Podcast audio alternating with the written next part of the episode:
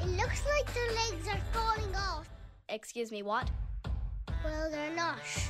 My most embarrassing moment is when I was seven and my mum was doing the sack race and her pants fell down in front of everyone. R T E Junior Radio. Hearing is believing. Hey, you're in the club, the weekend club on R T E Junior Radio. Hello. Hi, is this Alicia? Yes. Alicia, how are you? Good. Did you have a nice Christmas? I did, yes. Listen, Alicia, you're very welcome. This is The Weekend Club on R T E Junior Radio. For anyone who's listening, tell us a little bit about yourself. I go to lots of athletics, go swimming, I go horse riding, um, do gymnastics. How do you find the time to do all of those things at the same time? I do one a day. Brilliant. And which is your favourite out of all those sports? Uh, I like... Saturday, because I do horse riding. And do you have your own horse, or how does that work, Alicia? Well, they pick what horse we have to go on. Do you have a favourite horse? Well, my favourite horse is Mick. And what do you like about Mick the horse? I like that he's kind of small and he listens to what I say. Hey, so he, wait, he listens to what you say? Yeah. How do you know he's listening? Because if I say, walk on, he would, like, do an active walk. And would you like to have a pet horse? I would love to have a horse. Could you imagine yourself now adopting Mick the horse within the next few years? Ecolution. Hi guys, Happy New Year and welcome back to Ecolution. We took a break for a few weeks but are back for twenty twenty. We're starting into a new decade, one where the actions we take and the ways we react to the changes we see will seriously change the future. Over the weeks we were off, fires raged across Australia. It's hard to think about. The scale is scary, and it seems people are almost avoiding it because it is so big.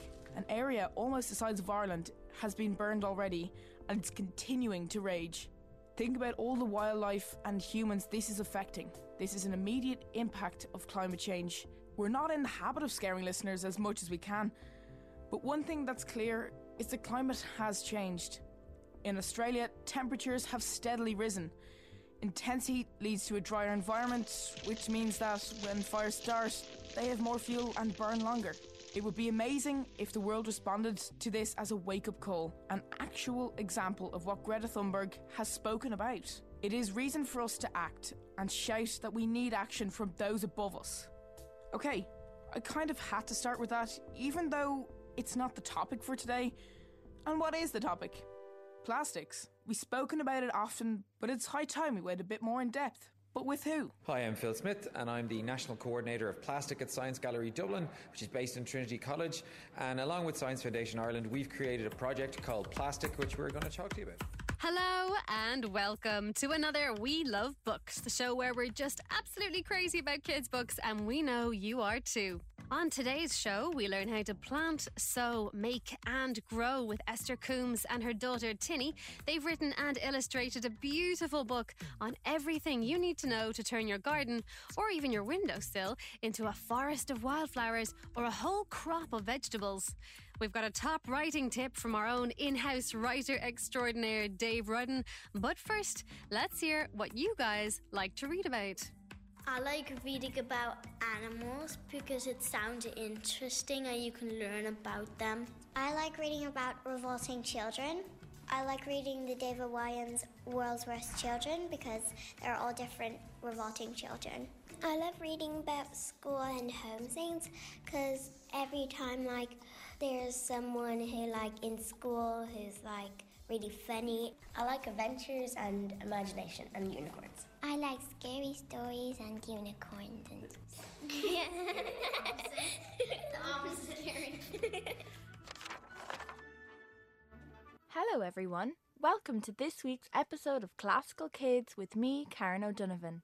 I am very happy you're here because I have a jam-packed show full of brilliant music for you guys, so don't go anywhere. Tell me, do you guys like movies? I love them. The soundtrack of a movie plays such a huge role in the movie. It makes you feel happy or sad, scared or even excited. Our first movie theme song is the theme from E T Do you guys know this movie? After a gentle alien becomes stranded on Earth, A young boy named Elliot finds him and they become friends. Elliot names the alien E T Elliot introduces E T to his brother and sister, and they all decide to keep it a secret. However, E T gets sick and the government gets involved. If you haven't seen it, I don't want to give too much away, but you should definitely go and watch it. When we listen to this piece, have a listen out for the instruments like the flute and the violins. Here is the theme from E T composed by John Williams.